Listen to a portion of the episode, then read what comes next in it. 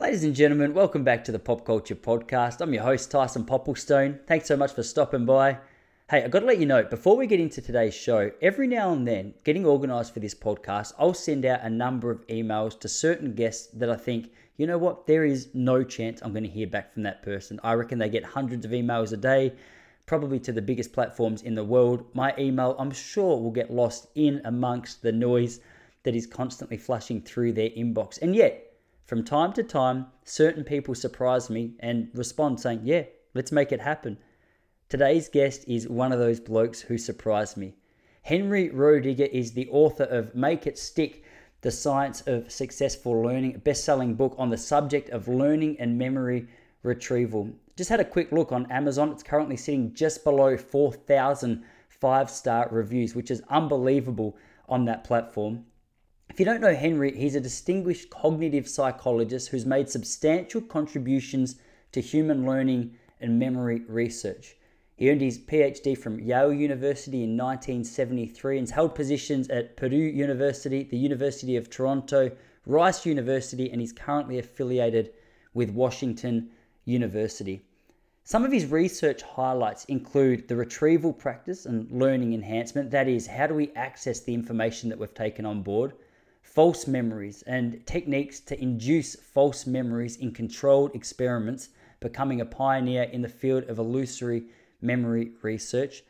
He's delved into explicit and implicit memory tests, extraordinary memory abilities, which we get into throughout this podcast, and also looked into collective and historical memory. Now, these are just a couple of things, but the reason I wanted him on the show is because I recently got into his book with the intention of trying to access some skills, some strategies to help me take on more of the information that I get from the books that I read, from the documentaries I watch, from the podcasts I listen to. I'm sure that all of you relate that sometimes we read, get to the end of the page, and the memory's gone. I wanted to find out why that is and how we can help it. I also wanted to pick his brain around memory and how we can improve our memory in all regards, whether it's memorizing people's names, memorizing simple jobs that we have to do, and finding out what are some of the strategies that the best elite sports memory athletes are using to help them develop such incredible memories. We also look into the lifestyle factors that can, can improve our memory, whether there's any relationship to the reduction in dementia and the memory that we develop. We look at the natural ability to develop memories and some of the practical skills that we can use to improve it. It was an unbelievable conversation. I left it motivated, inspired, really excited to apply some of the strategies not only to my own life, but to help my young boys grow and develop in their own knowledge and memory improvement. It's an absolute blast. If you're interested or you love this one, you can delve so much deeper through his book, Make It Stick which I've linked for you in the show notes to this episode. But for now, sit back, relax, and enjoy this great conversation with myself and Mr. Henry Roddy Roediger. So what are you going to tell us, tough guys? My usual, zero, nothing.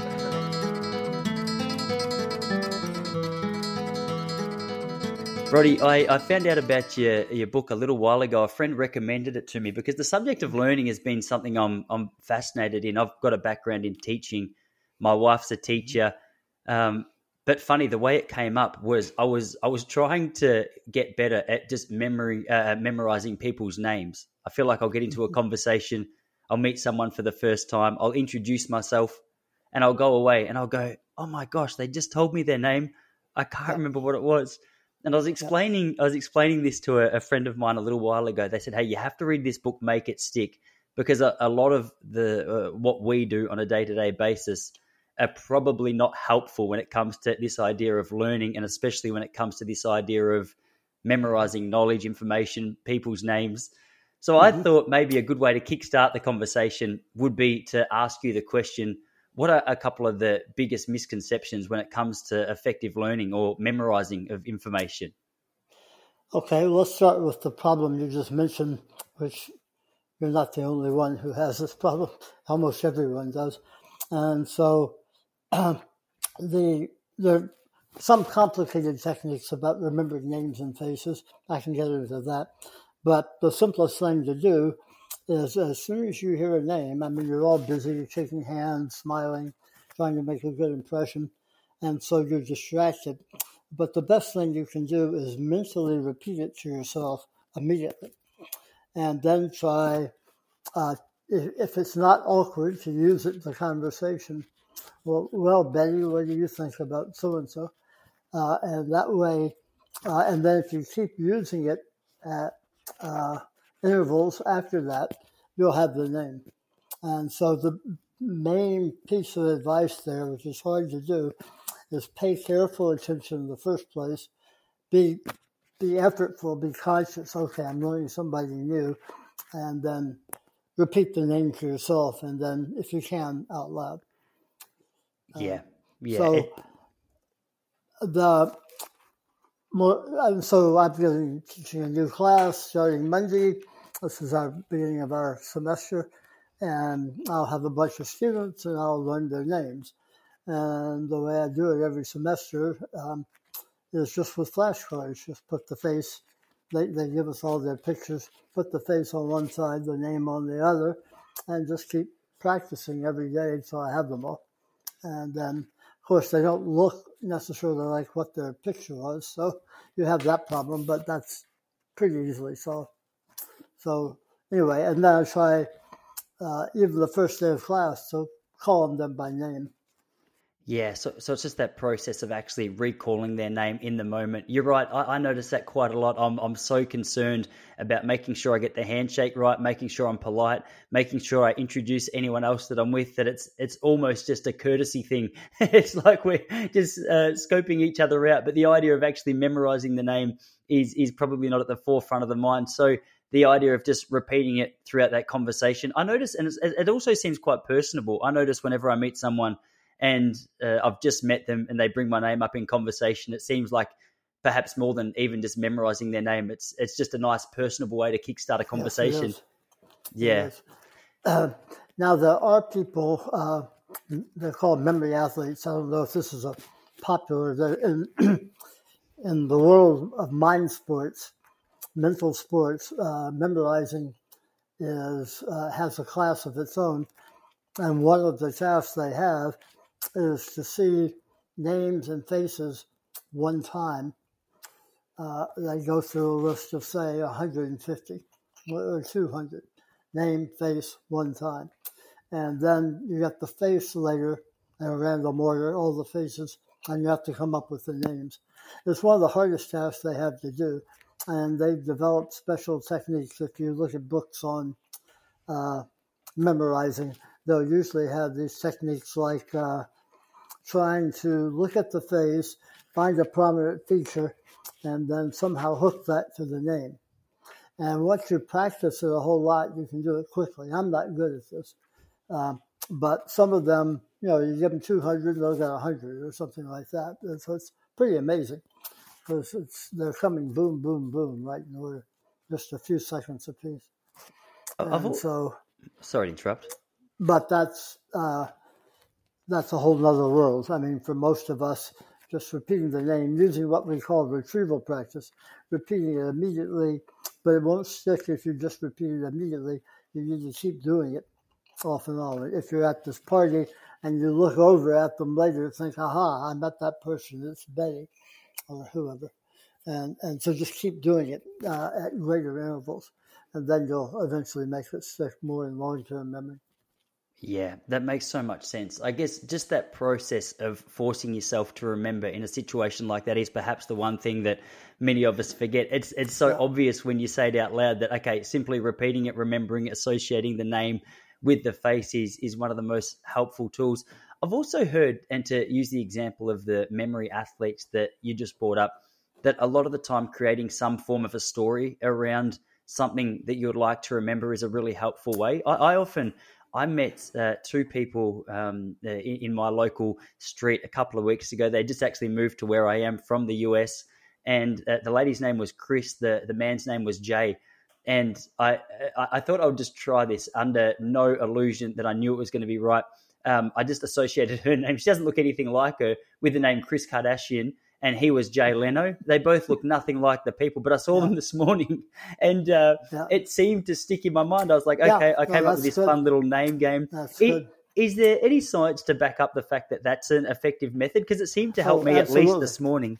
Absolutely. Uh, if anything you do to elaborate, and even if you make up a crazy association like Jay Leno, um, then that's helpful. I mean, anything you do to make it distinctive, to stand out. So uh, if you can look at them and then think of who you thought of, then you've got the name. So it's easier to remember two people in an image than it is a name and a face in an image. So I think that's a good technique. Yeah, it seemed to be helpful for me. I was happy because I've been trialing a couple of other things, as I said, which is why I found my way to make it stick. That that seems, from my perspective, to be the most helpful one. But I'm also aware of the fact that maybe with name retrieval, that's a, a really helpful thing. But when it comes to the actual idea of um, education or retaining information, I know a lot of the time, and I've heard you speak about this at length now since I found out about you. But I know a lot of the time when I'm trying to retain information, especially a lot of information, what I'll try and do is I'll go back and I'll just reread and highlight and um, yeah. maybe take some notes. And I'm constantly amazed at how bad I am at retaining the information, regardless of how well. I don't know if this is true. Sometimes when I'm more interested in a subject, it seems to stick more effectively. But if there's some basic information, uh, for example, one thing in my household, which my wife would be quick to tell you, is she'll ask me to do a job quite regularly and it goes in one ear and out the other. So mm-hmm. There are a couple of subjects that I've brought up there, but I guess uh, starting with the first one, when it comes to this information uh, memorization, when it comes to text or something that you're studying for, why is it that so much of the information that we take in and so many of the techniques we've been taught to prepare for a, a, an exam or a test or whatever it may be are so unhelpful when it comes to actually retaining the information for long enough to actually be able to put it down on the test paper? Yeah. Um, well, uh, some of the things we do, and, and, we're even taught to do them, a lot of people talk about repetition. And repetition is great for learning, but it shouldn't be bunched all together. It should be spread out in time. And so spaced repetition is good, but if you read a chapter and you read it over again, immediately that's not going to help you much. You just read it. You're not going to pick up much the second time. Uh, you'll probably just let your eyes slide over it. And the other thing, uh, we confuse familiarity. You can read a textbook and think, well, I got all that. I understood it all. Uh, say a history textbook or something. It's not complicated. Um, and so you think you have it, and then if you go back what you highlighted or uh, marked in some way, you think, oh, you know, I'll, I'll study what I thought was really important. And then uh, you have read it and you've become familiar with it, but the only way to really find out if you know it is to ask yourself about it. And so, like when I have a student, my teacher, I used to teach introductory psychology every year. Uh, and students would come in after the first test practically in tears because um, they'd say, I got a bad grade on the test, but I studied and studied and studied. And I'd say, How'd you study? And they would say, I reread, I highlighted, I reread my lecture notes. Um, and I would say, Well, look, there are all these key terms in the back of the book. Did you look at those and try to say, Can I use this in a paragraph? Can I define it and tell what it means? Nope, didn't think of that. And so what you really need to do is to test yourself. And that does two things. One, it lets you know what you know and what you don't know, which is important. That's what we call the metacognitive aspect of learning. And it's a very hard thing. Uh, you know, you read that book and you think, I know it, I got it, I just read it, I got it all. Uh, but unless you ask yourself questions, you don't you don't really know what you really understood and will remember and what kind of went by you, like you say. Uh, and so, what we call retrieval practice is one of the best things to do to look at questions to test yourself. You can. It's even good to, while you're reading, although it slows your way down, to write questions yourself, that, like ones that might be on the test later. Um, and so, why do people do this technique if it doesn't work in the long term? Well, the answer is that it does work in the short term. If you read a text passage right now and I give you an immediate test, especially if it's a multiple choice test, you'll do fine most of the time. Um, But I mean, if it's pretty straightforward material, but in a week or two weeks, you won't remember the material. Uh, it's kind of like the name. You know, one second later you might have it, but a week later you don't unless you work at it. And so it's the same thing with text. It's um, uh, you need to say read the chapter now, make questions or whatnot, test yourself, read the chapter again. You'll pick up the stuff you missed uh, before the test. And so testing yourself in multiple different ways, short answer questions, essay questions, uh, flashcards, if it's the kind of material that will you know, be amenable to flashcards. Not everything is. Philosophy is not, for example. Uh, so uh, you've got to adapt your study strategy to what works, as we talk about, and make it stick. But um, all of those things, any kind of way you elaborate on the text. When you're reading a paragraph, pause after it and say, how does this apply to me? How do I relate this to something else I know? Uh, and those things will be very helpful. They slow you down. I mean, a lot of students, I feel like they say, well, I've got an hour. I got to finish this chapter. So boom, boom, boom, boom, boom. They're just kind of zipping through the chapter without pausing to reflect and to let it sink in. Take little breaks. Uh, it's hard to read straight for an hour. Take a little break after 15 or 20 minutes, even if it's just getting up out of your chair and walking around the room uh, take a little break and then come back to it. You'll be refreshed. Yeah, I think in a culture of productivity and efficiency, one thing which is often overlooked, and I say this from personal experience, is how well you take on knowledge. And what's celebrated is how much information you can get through. If I speak to someone and they say, Hey, I read three books a week, in my mind, I go, Oh my gosh, I need to improve how much I read. Forgetting the fact that even me trying to read one book a week at the moment yeah. doesn't necessarily mean that the information's been absorbed.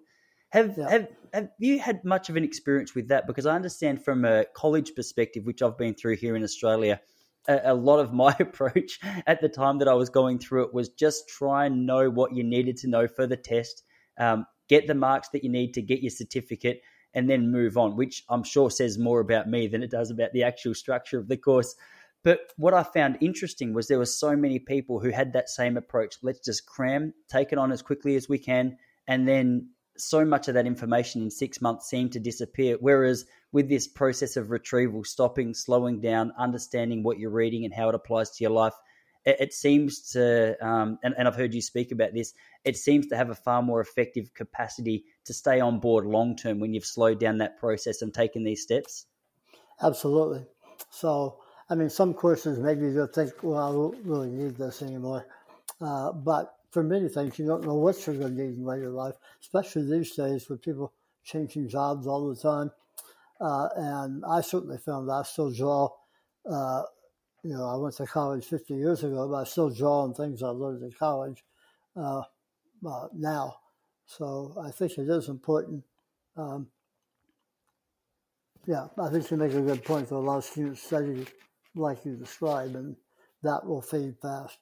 Yeah, I asked my wife the other night, who's who's a, a really good teacher here, really passionate about it. She teaches history, and she seems uh, to have a far greater understanding on this subject than what I realised. Because I, I, came home, I was listening to the Audible version of Make It Stick the mm-hmm. other day, and I got home from my run, and I, I asked her the question. I said, "Hey, what what is the most effective way for a person to learn, in your opinion?" And um, she went through a couple of different things, and and then something that she mentioned, which was really interesting to me and I believe her based on how much I see her remember from the the books and things that she does read. One thing she likes to do is um, take notes, but more than that, she finds she's really benefited by pictures that she draws. And mm-hmm. as she explained this, I thought, I wonder if these, that is in fact almost a way of retrieving the information, because obviously to draw a picture about what you've read you're going to have to go into that mind to retrieve the information that you've just developed. I don't know if there's much science around that, but I was interested to pick your brain around like this idea of journaling in a way that you're actually drawing pictures rather than just taking notes after you've read text. I could send you a paper on that very topic, but yes, uh, basically things that are uh, we remember pictures better than words. If I were to give you a list of 50 pictures of common objects, say uh, uh, a uh, football, um, a uh, automobile, you know, just common things, and give one group the list of words, automobile, you know, basketball, whatever else, uh, and then give another group that same set of pictures telling them what I'm going to ask you later is for you to write down the words. So in other words, you you give the word the group you give the words to, well, they're they're getting it in the same mode. They need to write it down. You might think they'd be better, but no, uh, you're much better if you get pictures rather than words. You don't have to recall the words. So uh, this has been known, and since the time we don't go into this much in the book, just a little bit in one chapter, but since the time of the ancient Greeks, they've known uh, about uh, mnemonic devices and memory palaces, and so the basic idea of, of uh, let's say, uh, let me tell you about the method of loci. Um, this is uh, simply where you have a, list, a set of locations, say rooms, in, if you have a house, uh, the places in your house, the front, the front sidewalk, the front doorstep, the entryway, uh, so forth and so on, all around the house. And if you have a set of things to remember, whether it be a grocery list or points you want to make in a speech or whatever it is, you simply arrange them and you put them in each place uh, along the way. So um, this is what uh, the American writer Mark Twain did for his speeches. He wouldn't use any notes. He'd use this method. Uh, and it works wonderfully well. Um, I used to do demonstrations in class when I taught the class of uh, challenging the students the first day to, I'm going to, one of you make up 20 objects, just 20 concrete objects, and then present them one at a time for about eight seconds at a time, and try to remember them in order. And I would use a version of the method of loci. It was actually a, a slightly different version. But anyway, uh, same idea. You have locations, uh, or and then you have uh, things to put in locations. So you form an image of the first word in the list, and you put in the first location, second word, so forth. And then you can, at the end, it's, uh, you know the locations. Those are your retrieval cues. And then you just, I usually close my eyes and then run through my locations and call out items in each location.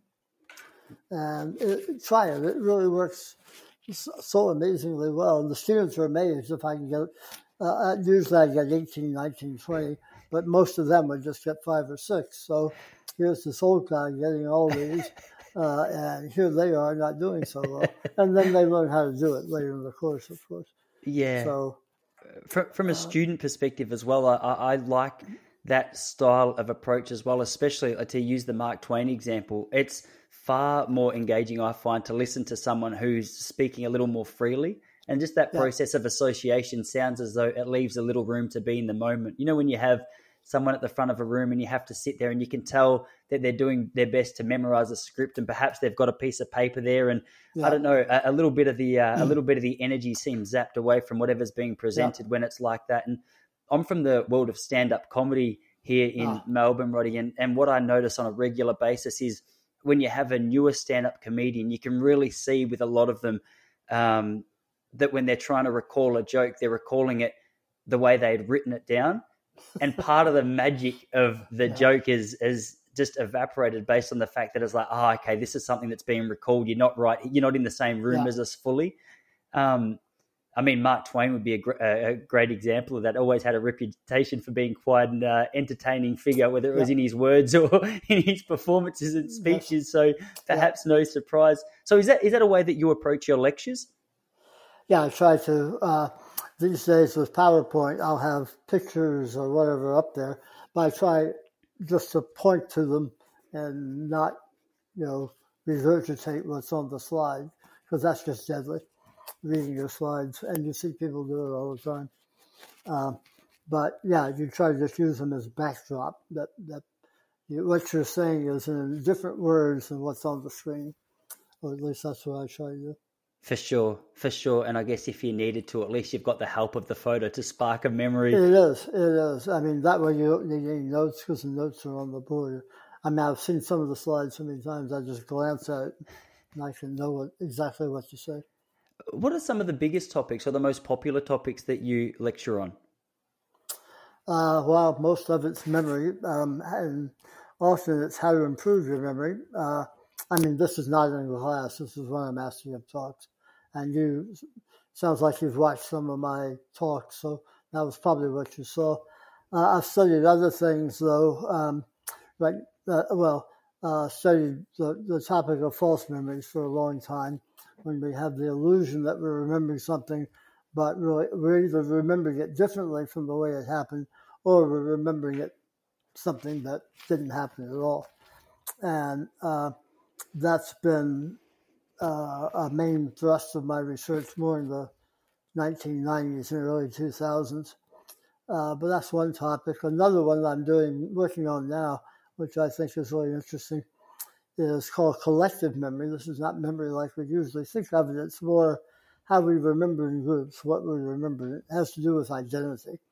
So, for example, national memories is something I study. Uh, uh, everybody who's Australian, I assume, has some things they learn from history, some they pick up from the culture, their parents, watching movies, reading novels. So you've got, uh, you know, the, the Australian national memory. I couldn't obviously tell you what that is. And I've, we've got the American national memory. And it's not that every American has the same memory. I suspect, in fact, that's one thing that distinguishes if you ask, and we've done this kind of thing, say people who are conservative and vote for President Trump, ex President Trump, uh, and people who are more liberal, and you ask them what are the greatest events in U.S. history, and the list is somewhat different. Uh, the the people who are more conservative start talking about Columbus discovering America, uh, uh, and more religious things, how the pilgrims came over from England. Uh, whereas the more liberal people talk about the Declaration of Independence and the Constitution. Not that conservatives totally miss that, and not that. Uh, and if you ask them, uh, if you look at negative things people bring up, genocide of the Native Americans. We were terrible to the, well, not me personally, but uh, terrible to the Native Americans, just like you have that same issue in Australia with the Aboriginals. Uh, and then conservatives don't bring that up. Uh, slavery, that's another one. Uh, liberals bring up the, the, the uh, tragedy of slavery, and conservatives hardly bring that up. So things like that. So we have slightly different national memories, even within one country, and you might find the same thing in Australia. For sure, for sure. I wonder, does that even apply to smaller things? I had a classic example this morning yeah. in Australia. Um, oh, sorry, in the town that I live in, I live in a, a, relatively older town. I live in a town called Point Lonsdale. I don't know what the average age is, but there's a lot of retirees that come down here. So as a mm-hmm. result, I've got a lot of mates down here who are in their 80s and, and above.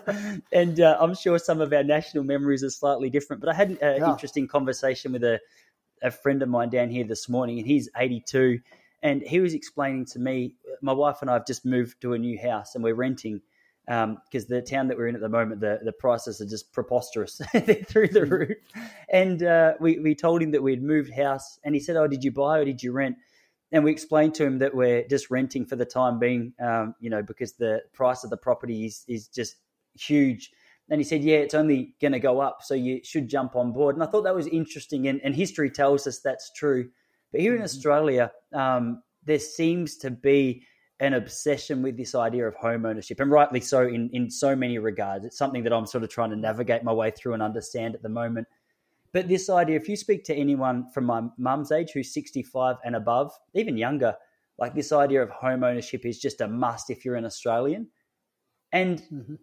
as they were explaining that to me, I thought, I wonder what the emotional tie with that is. Is that a purely monetary thing? Is it a security thing? Is it a story that they've created? Do things like that fit into the category of a, a, national memory? Because for so yeah. long, if you got in in the 50s, the, the value that you made on that property is astronomical. Right. Yeah, no, I would say that certainly part of national character and the national ethos, uh, and probably a memory of their the older ones of their childhood homes. And if most people grow up in houses, you also want to duplicate, you know, what you had.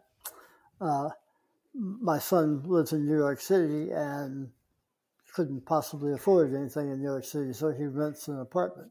uh, and probably will stay in New York the rest of his life and never own a home, although he occasionally talks about it.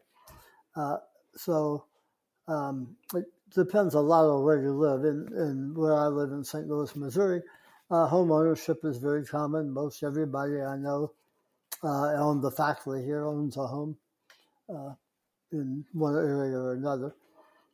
So that might be modest homes, but they're still you know, perfectly viable homes. For sure, for sure. The the idea of um, uh, just bringing back to childhood memories or the other reasons that might motivate them to want to see us in, invest in a home is one that's interesting, and I guess comes under this idea of false memory in many regards as well. I remember on an individual level, I look back at times in my life with sort of sentimental eyes. But even at mm-hmm. times where I know I wasn't necessarily my happiest or I was going through certain stresses or anxieties, and in the time I knew for a fact that I wasn't necessarily that excited about where I was.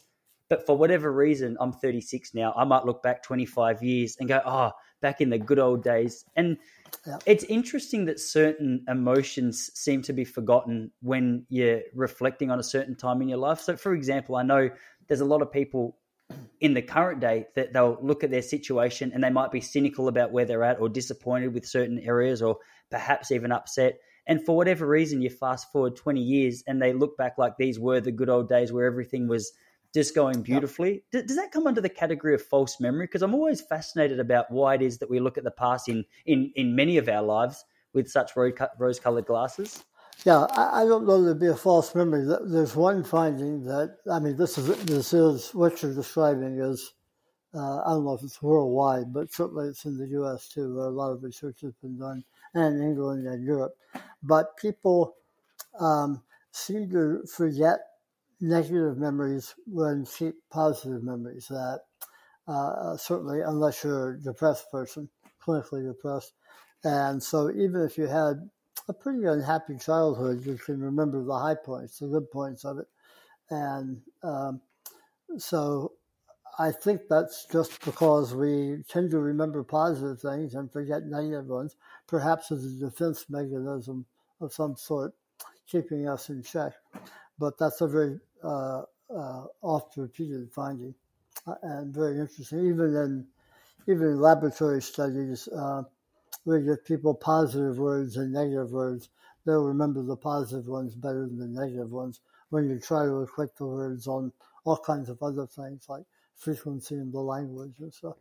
Yeah, yeah, it's interesting. My wife and I often, at the moment, we've got a three-year-old boy and a one-year-old boy. So as a oh, result, it sounds like you've got kids yourself. It's a, a chaotic, yeah. it's a chaotic household here. There's a lot of emotions, yeah. and uh, and as I said, the the age group of the people that we're around at the moment, they look at us and laugh and say, "Oh, you guys have got to take this take this on board. Like it's a really special moment. It goes by so quickly."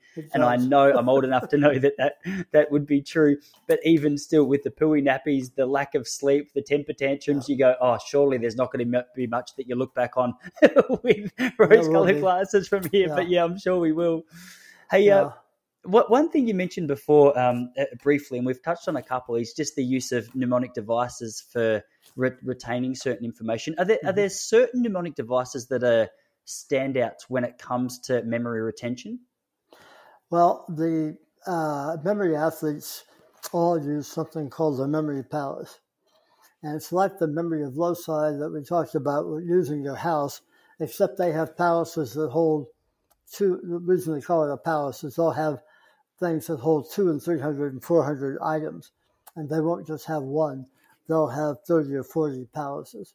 I mean, they can be, uh, uh, you know, hotels they've been to, all kinds of things. They deliberately memorize these places, big sets of them, uh, and then they use those. They use imagery, they take in the information, store it in some particular location, and they practice and practice and practice. I mean, four or five hours a day doing this kind of thing.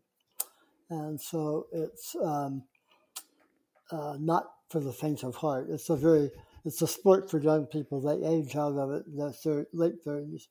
Uh, so basically, uh, the World Memory Championships are held every year, usually in Asia these days. Uh, it used to be all over the world, but now, and the Asian, uh, the uh, for a while the Germans and the English were the best.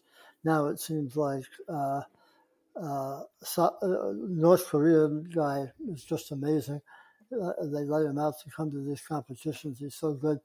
And Chinese are very good. Indians are coming on strong. Mongolians are really good. They have a memory academy in Mongolia.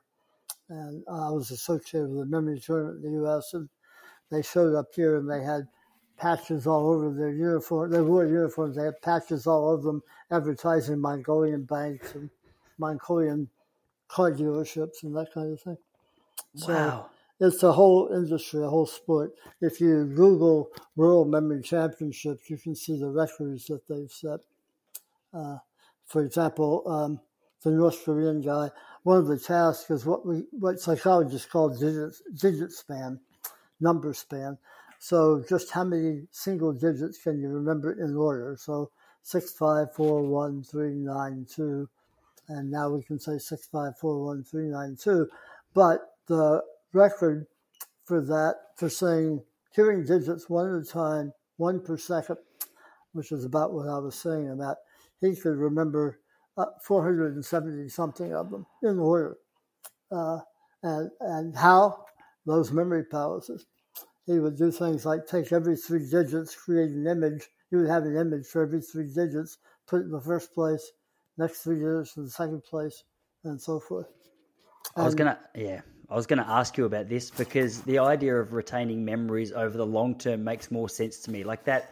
Yeah. Uh, time element that you spoke about makes yeah. a lot of sense. You want to remember where things are in your palace. Well, spend time familiarizing yourself with it. But then, yeah. as you just said, 432, I think it was different numbers that you remember with one number per second. So are these people just operating at a much faster speed? Obviously, they've got the background of practice. They they know what their palaces look like. I assume they know where they're going to store certain letters. Is it the same thing, just taking place on a place on a way shorter time frame? Yes, it's the same principle, but they have uh, they're all really smart. Uh, they all have what I would call high working memory capacity, the ability to hold things in mind and ignore irrelevant things. Um, that's working memory. Working with the information in mind before it goes away.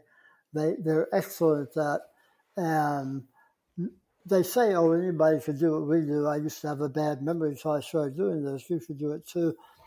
And I used to believe that, but I don't anymore. I, I just heard so many people that started off trying to do this in a serious way and they just gave up. You know, they mm. just couldn't do it. So I do think it takes some special talent uh, that the ones who are really good at it, like the ones who compete.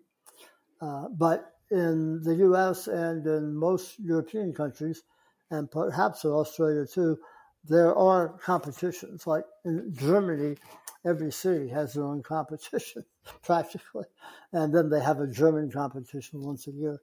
Uh, the U.S. it's not that developed developed that well yet. Yeah, they're trying to get it better here. That natural talent's always a factor, isn't it? I come from a background in middle distance running, and I trained really hard.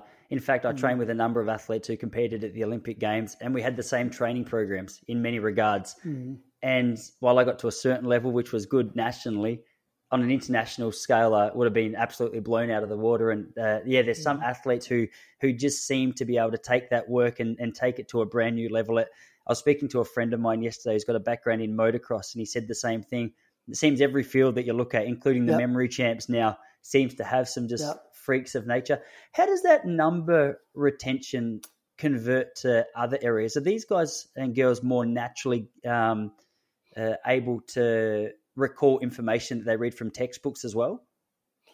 Uh, unless they use the special techniques, they aren't. They they tell us they forget their keys, where they put their keys. They, you know, their wives tell them one thing and in one ear and out the other. Unless they're using their special techniques, they're just like the rest of us.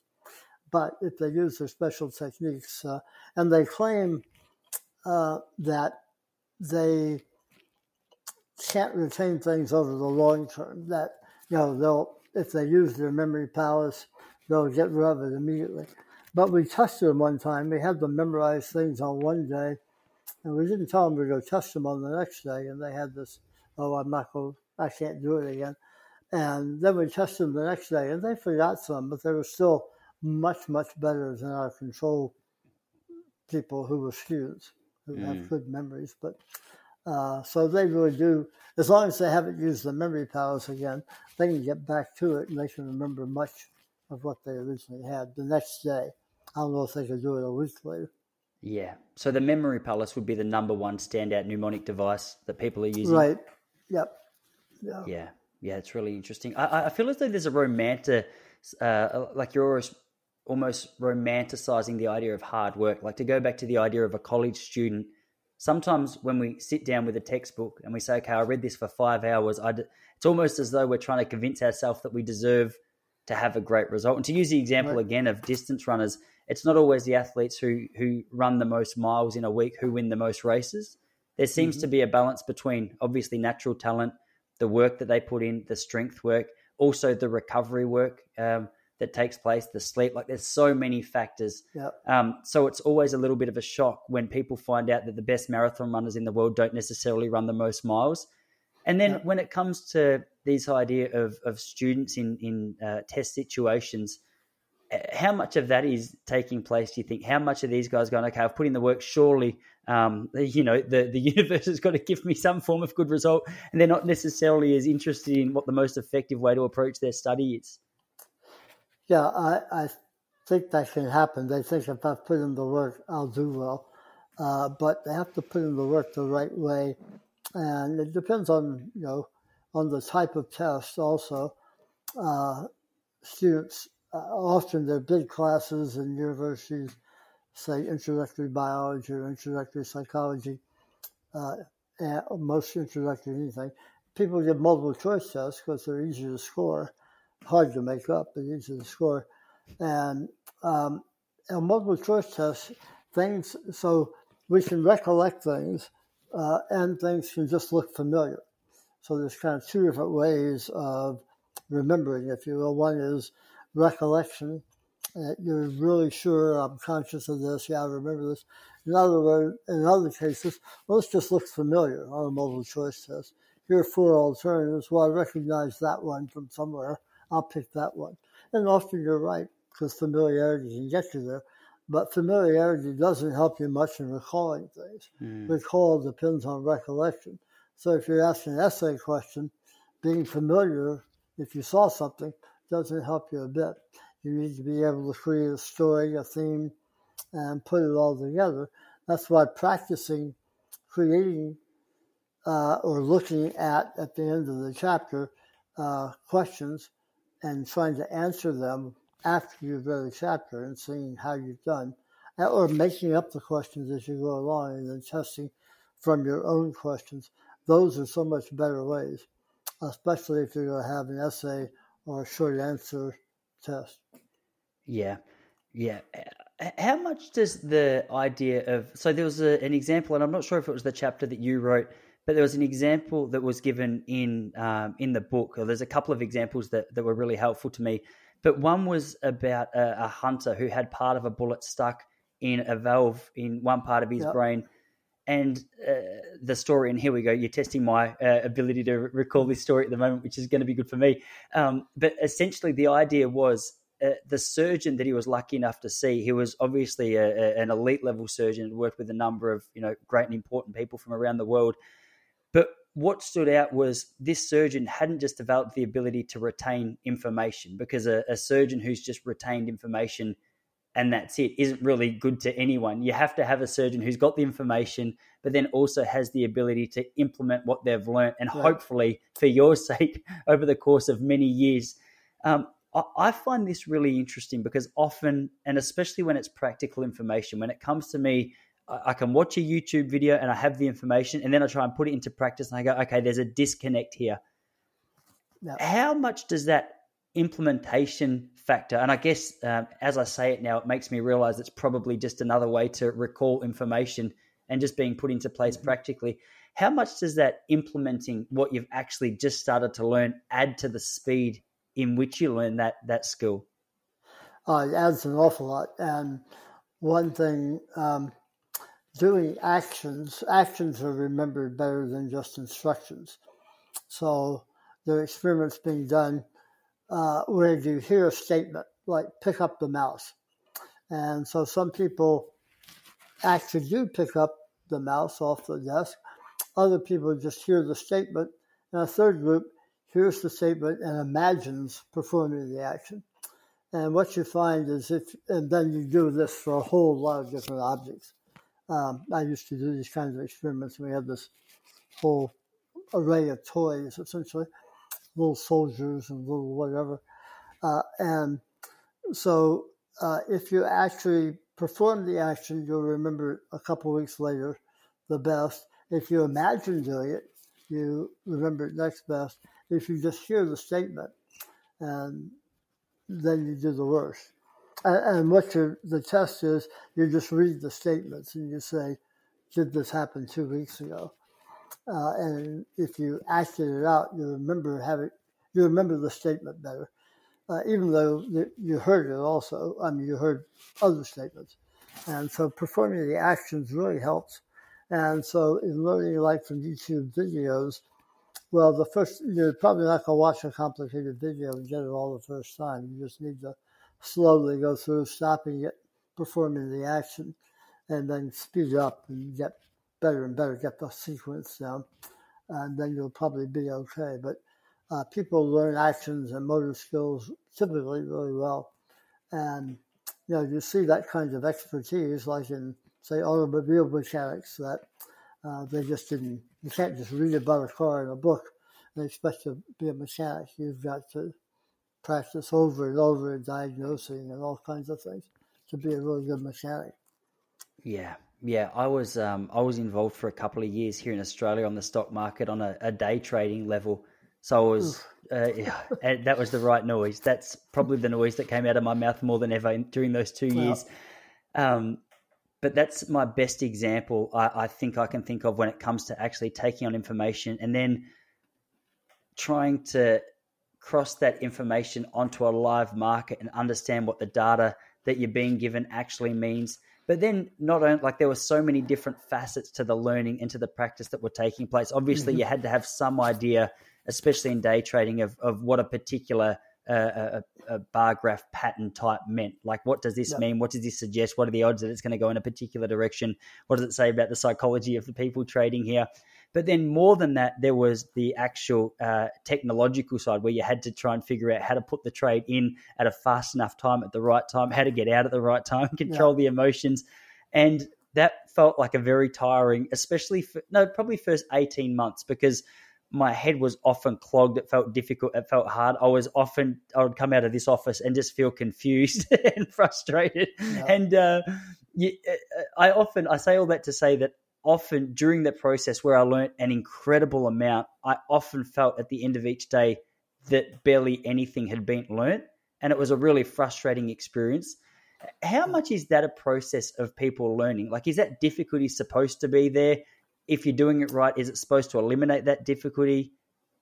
I think uh, so. To go back to the surgeon example, the way uh, one of the points of that story, which I think is a great one, is that what he would do after each surgery is he would reflect: What did I do? What went right? What went wrong? What could I do better next time? But when you're day trading, you don't ever have a chance to pause for reflection. It's just as I understand it, I've never done it and don't plan to. It just goes by you too fast.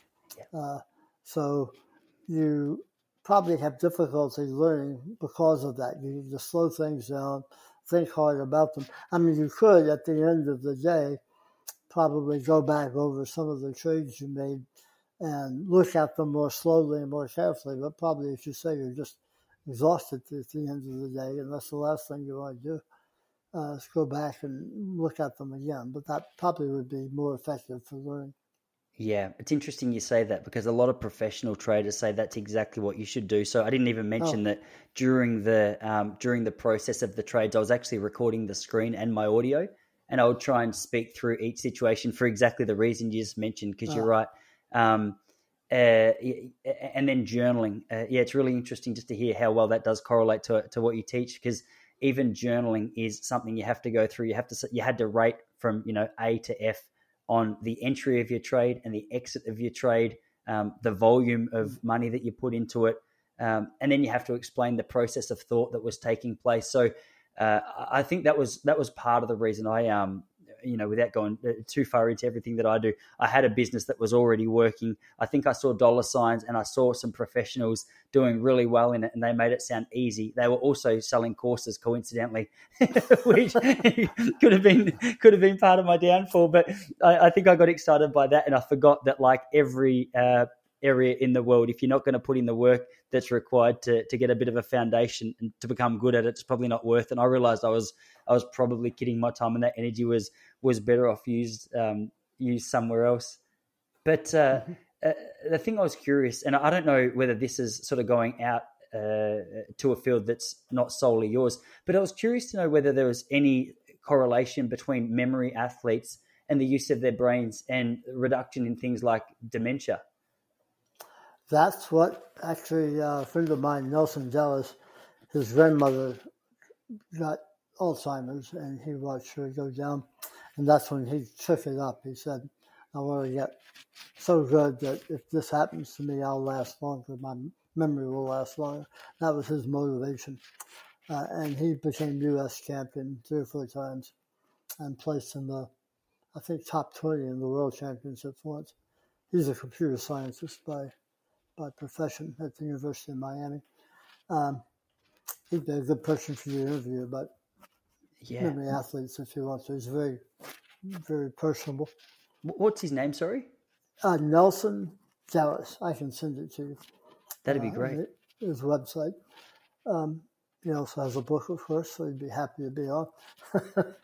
uh, yeah, uh, no, it's an interesting world. I, I, haven't been part of it for a while now. When I was studying these people, I wasn't per- participating, obviously. Yeah, for sure, for sure. Um, the, the other thing that I was curious to find out about was okay, so we've got our mental palaces, the mnemonic devices, uh, obviously, that, that come along mm-hmm. with that. But outside of the actual uh, practical mental skills that you can practice, mm-hmm. are there lifestyle factors around diet, nutrition, sleep that so many of these athletes are uh, doing at a high level? Uh, yeah, uh, Nelson's uh, climbed up Mount Everest several times, so he's very physically fit. uh, and uh, he, um, some of them take it very seriously. Others, there's a guy named Ben Pridmore from England. He has hamburgers all the time and doesn't seem to take care of himself physically. And the time I knew him, he lived in his parents' basement. He was an accountant. Uh, he would just go to work as an accountant when he needed to, and otherwise he would practice these mental exercises. Very nice guy. He was a lot of fun to talk to. Uh, very well liked by the whole community of memory athletes. He's probably retired by now, I guess. But yeah. uh, anyway, they're just come in all shapes and sizes. uh, uh, one's a lawyer, one's a psychologist. Those are, uh, but they do all kinds of things. Sounds like one was of... a medical student.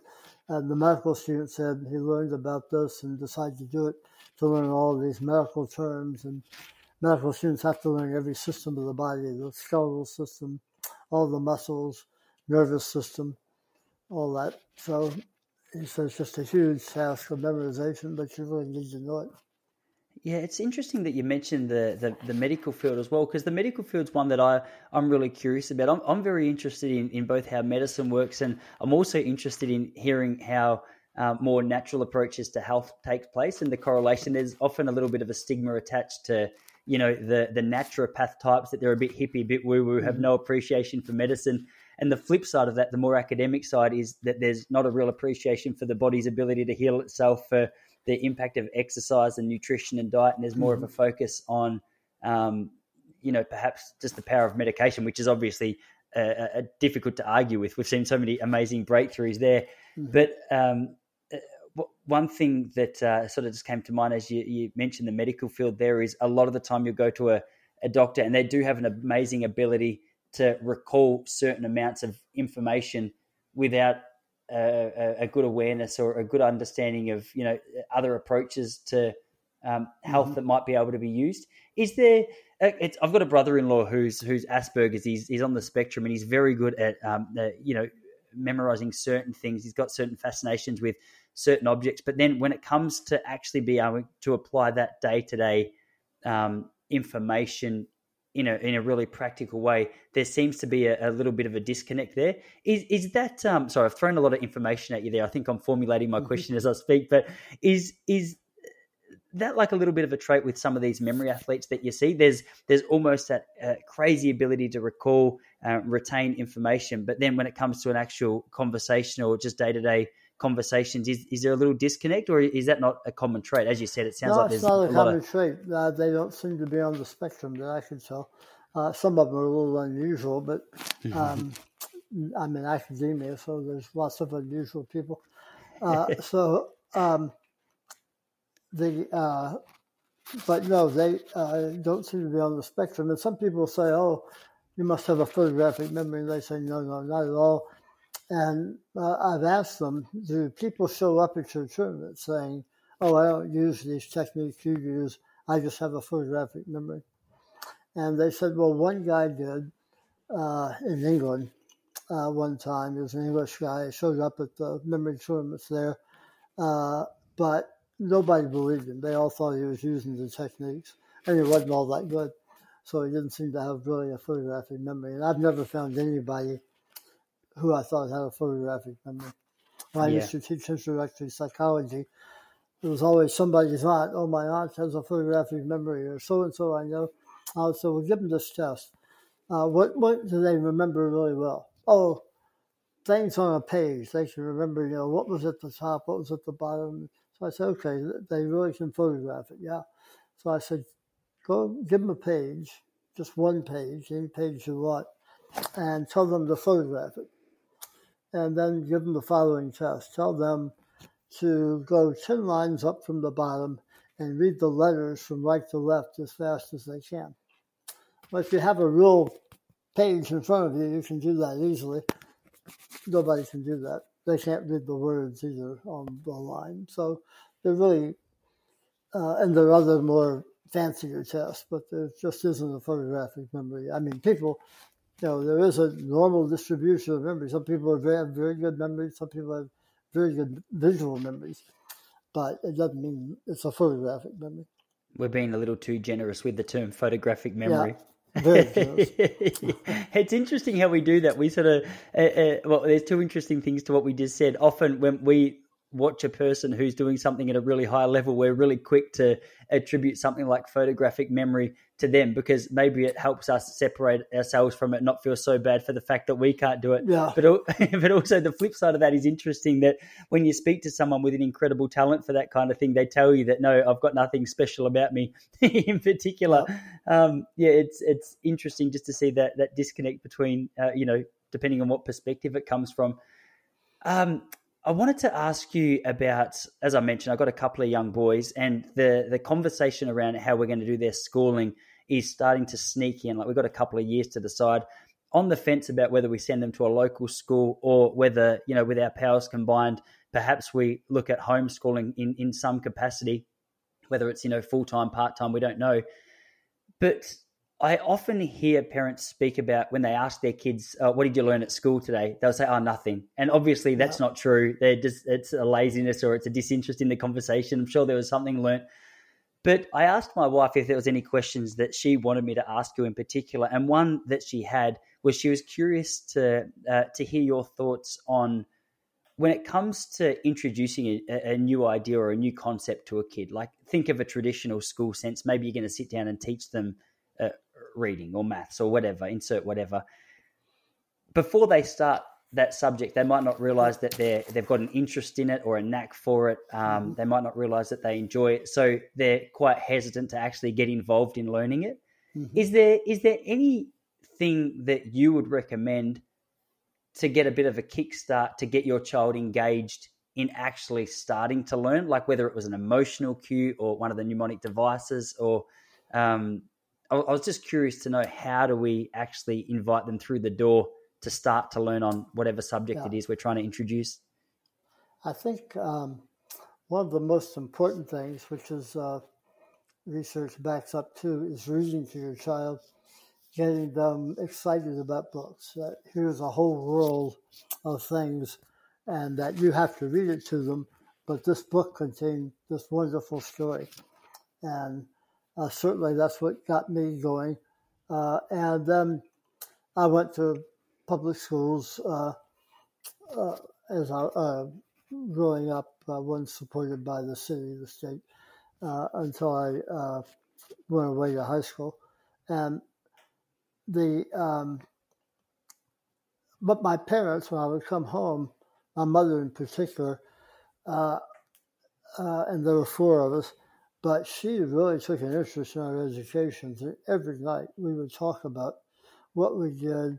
If I had a spelling test, I remember like in second grade, uh, I was goofing off apparently, and I, I, don't remember this, but my mother told, told the story uh, that they went to the first parent teacher conference, and uh, my mother would ask me, Do you have any homework? And I'd say, Oh, yeah, it's done.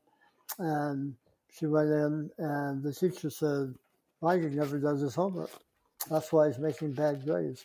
And boy, that was the end of that. She was on me. Uh, and we did she tested me on the homework. I wanted to see it every night after I'd done it, and we would talk about it. And you know, um, she if we, I had a test coming up, she would quiz me like a spelling test. She would give me the words, I would spell them uh, until I had them right. And so I and we had whatever year it was spelling test every Friday. Uh, so all week long, every night, I'd be getting those words. And so other things too, like math. She was good in math. Uh, she would help all of us if we had struggled with math homework. So, uh, and that was really helpful. So it was kind of like having homeschooling at night and day schooling during the day. And that way I got to meet a lot of friends and do a lot of stuff. But I think for parents to be uh, really involved in their kids' schoolwork, especially the early years. And then you, as they figure it out and as they become self-reliant, uh, at least in my case, they could back off because they knew I was going to do fine. So, uh, but to me, reading to them and then just staying involved. And um, I think I, I, don't know much about homeschooling, and there are all kinds of different ways it's done now in the U.S. Um, sometimes in kind of groups where the families get together and different, uh, typically mothers, but sometimes fathers, you know, will teach this subject and somebody else will teach that subject. So you get a little of rotation, but you're not in a formal classroom, but you get some socialization with other kids. But anyway, public school was fine for me. We had class sizes of about 25, and that was not a bad size.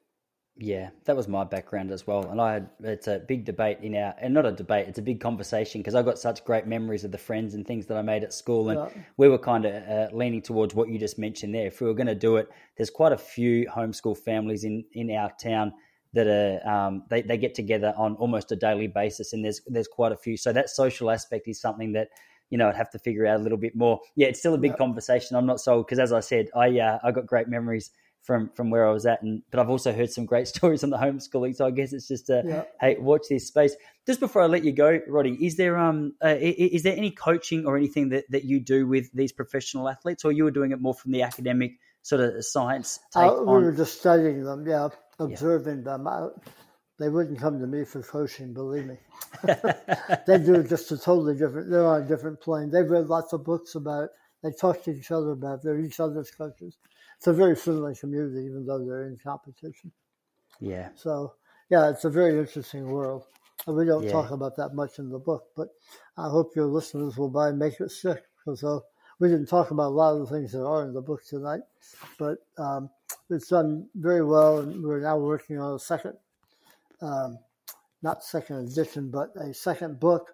And what it's about is a lot of stories of people like teachers who have adopted the techniques and make it stick.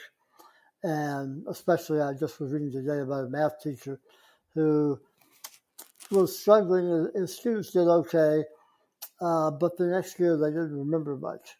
And that was because they were teaching this block manner they do, you know, fractions here, percentages there, something else. And so people have these in silos and they mm. started teaching, as we talk about in the book, in an interleave manner where you mix everything up and you keep coming back to it. So they don't just get fractions once and assume, hey, I got that.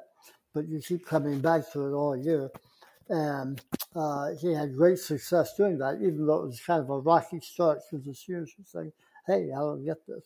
But you have a little practice on fractions now. You come back to them later, come back to them yet again.